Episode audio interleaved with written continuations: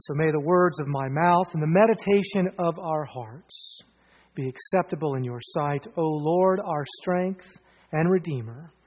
Amen. You may be seated.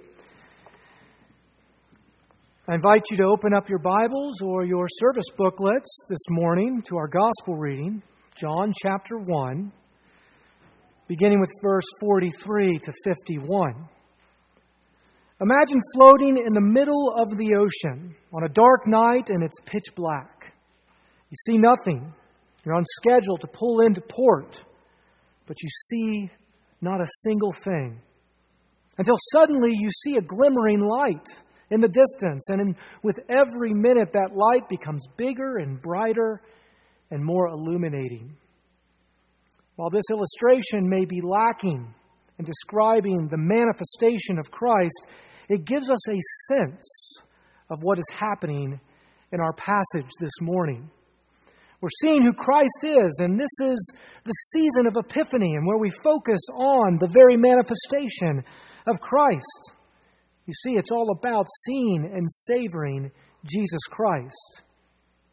When we see this immediately in the Gospel of John through the many titles of Christ in the first chapter. Here we see not only the manifestation of Christ, but also we see something else. And what is it? It is our difficulty of grasping his glorious identity. You see, in this chapter, John chapter 1, we see the many titles of Christ. We see seven exactly the Word, the Lamb of God, the Son of God, Rabbi, Messiah, King of Israel, and Son of Man. You see, despite the difficulty in grasping Christ's identity, he succeeds in showing us his preeminence. He succeeds in showing his preeminence to his disciples. He shows how he finds and calls and causes. He shows how he defines, inspires, and predicts. He directly calls Philip and calls him to be instrumental in Nathanael's conversion. And he provides this remarkable claim to Nathanael, doesn't he? In essence, he says to Nathanael in verse 51 that he will see with his own eyes the glory of the Son of Man that Jacob only dreamed. He gives us an image, that image of Jacob's ladder. And he says, You will see this with your own eyes. So, what is this passage all about? Is Christ calling his disciples? Or is he doing something far greater and far more glorious? Is he revealing himself? You see, we see the answer to this question at the very start of this passage, and it's com- confirmed throughout the entirety of this passage. Christ is revealing his preeminence. We read in verse 43 that the next day Jesus decided to go to Galilee. He found Philip and said to him, Follow me. Now, we may easily brush over this verse and think that it's simply setting the scene. But notice the important language that is used. Notice the preeminence of Christ's identity. Notice that he is sovereign, successful, and Savior. It is Jesus who decided. It is Jesus who found. It is Jesus who said, Follow me. We would do well to remember these details as we continue to read on, for Christ shows vividly that He is the one who is ultimately working, and His disciples are those who are graciously partaking. Just as we heard last week, that when we are baptized, we are baptized into Christ. It is Him who is ultimately doing the work, not us. So then, do we hear this week that it is Christ who reveals His preeminence and predestined glory to those who are His? Now, notice how Philip ironically seems to leave Jesus behind in verse 45. He seems to go and find Nathanael. There's no indication that he goes because he rejects Jesus as the Messiah, but because he's partaking in Christ as the Messiah. That is why he goes. He goes because Christ's hidden hand causes him to find Nathanael and to invite him to come and see the goodness of God. Ironic, isn't it? And notice how the irony continues throughout this passage. See how the theme of being found emerges? Jesus found Philip. Philip found Nathanael. And Philip goes on to say that we have found him of whom Moses in the law and also the prophets wrote. So, who has found who? The evangelist is lacing in this text irony, isn't he?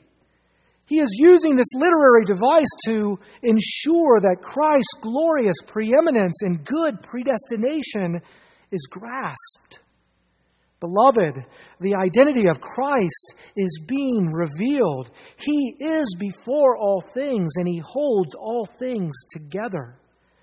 Know that there is nothing more base, there is nothing more repulsive to the flesh and to the world and to the devil than the fact that Christ finds His disciples. Oh, that we would cherish that we were once lost but now are found. Happy will we be if only we would meditate on God's supreme and satisfying, amazing grace. Now, look with me at verses 45 and verse 46 and see Philip's invitation. See how he offers an invitation, not indignation. Though his knowledge of Christ may have been small, his invitation is unequivocally pure. Philip may not have grasped the theological riches of Christ's sovereign election. After all, he says, We have found Christ. They had not found Christ, Christ had found them. This is the theological truth of this passage. Just as God had called Samuel through the dream, God had called his disciples through his Son in the flesh. But despite his limited understanding, Philip purely points to Moses and the prophets and shows that this is the one who fulfills the law. I'm sure Philip knew that Nathanael was a student of the law. But more than that, Philip knew Christ. Christ had found him. His knowledge of him may be small, but it is most certainly true. He points to Jesus as the Messiah, yes, but he also lacks in providing an accurate messianic description, doesn't he? He doesn't call him Jesus, born of Bethlehem and the son of David, but Jesus of Nazareth, son of Joseph. His knowledge of Jesus may have been small, but it was most certainly true. And perhaps this is why Nathanael asks him this question, saying, Can anything good come out of Nazareth? Perhaps Nathanael was a sort of biblical scholar. He knew that Christ was to be found in Bethlehem. But despite Philip's weakness, despite his limitations, he succeeds in introducing Nathanael to the Christ. Why? Why does he succeed? Because Philip had been found by Christ. He had been called by Christ.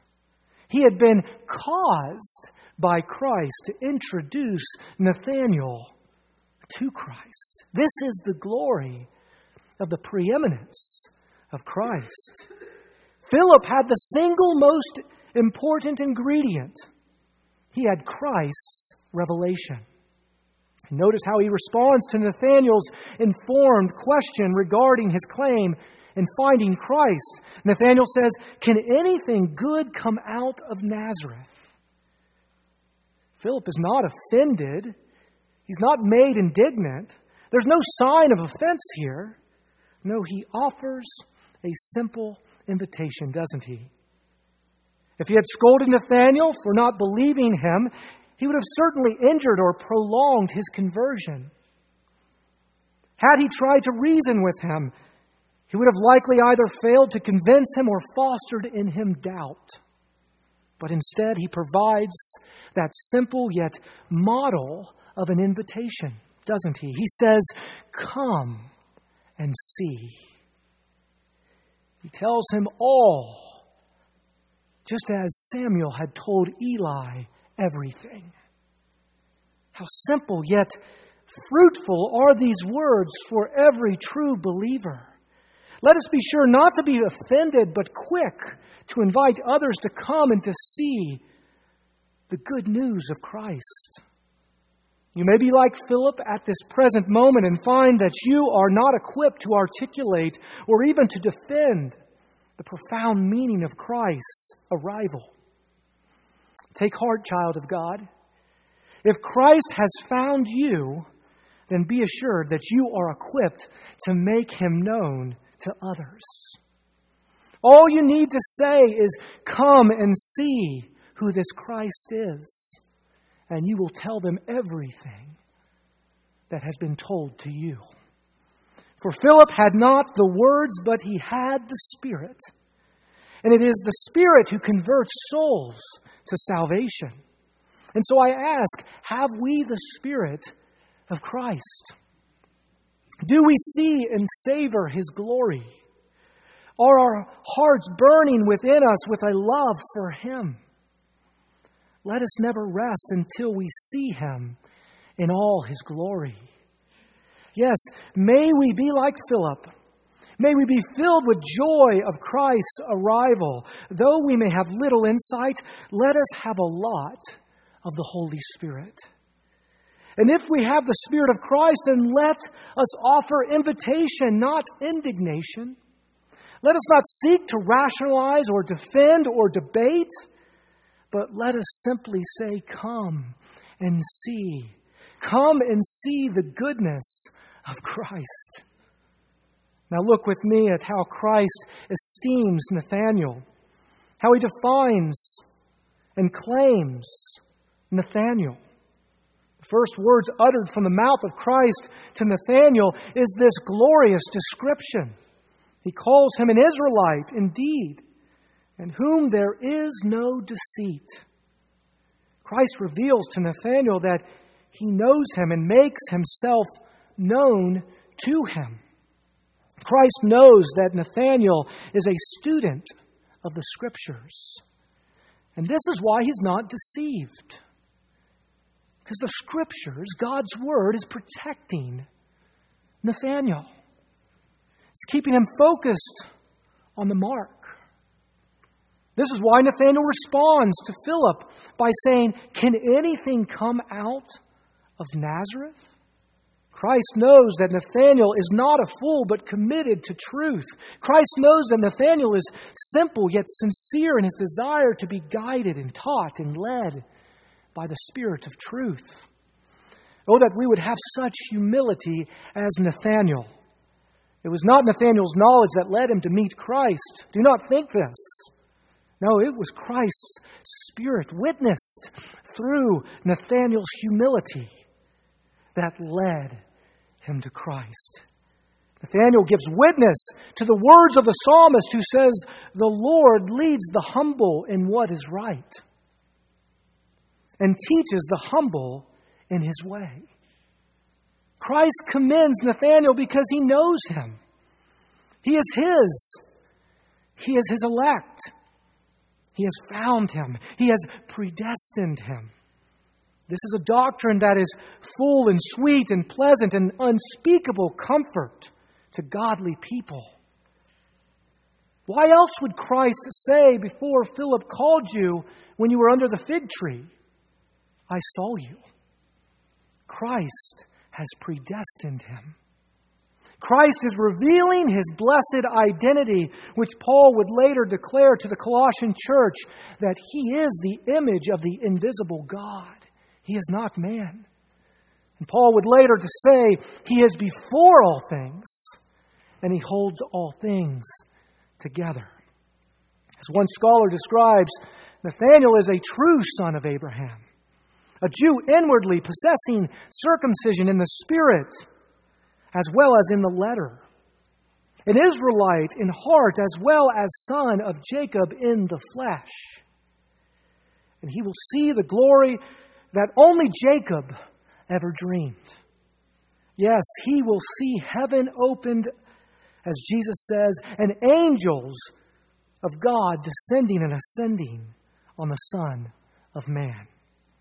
Christ's calling of his disciples, particularly Philip and Nathanael, is Christ revealing his glory. So, have we heard the call of Christ? Are our hearts made glad for him? Are we filled with wonder and excitement because of who he is? If so, then may we respond like Philip and Nathanael. May we respond with invitation, not indignation. May we show the character and confession of Nathanael. May we be happy to say, Rabbi, you are the Son of God. You are the King of Israel. We are students of His Word. May we respond like Nathanael if we ever wish to show such character and to shout such confession, then let us ever have His word in our minds and in our hearts. Like Nathanael, may we be those for whom Christ says, You are not deceived. Like him, may we be those for whom Christ says, You will see greater things than these. We see through the glass dimly but will one day see most vividly. Do we see in Savior Jesus Christ? May He open the eyes of our hearts with a love for Him now and forever. Let us pray.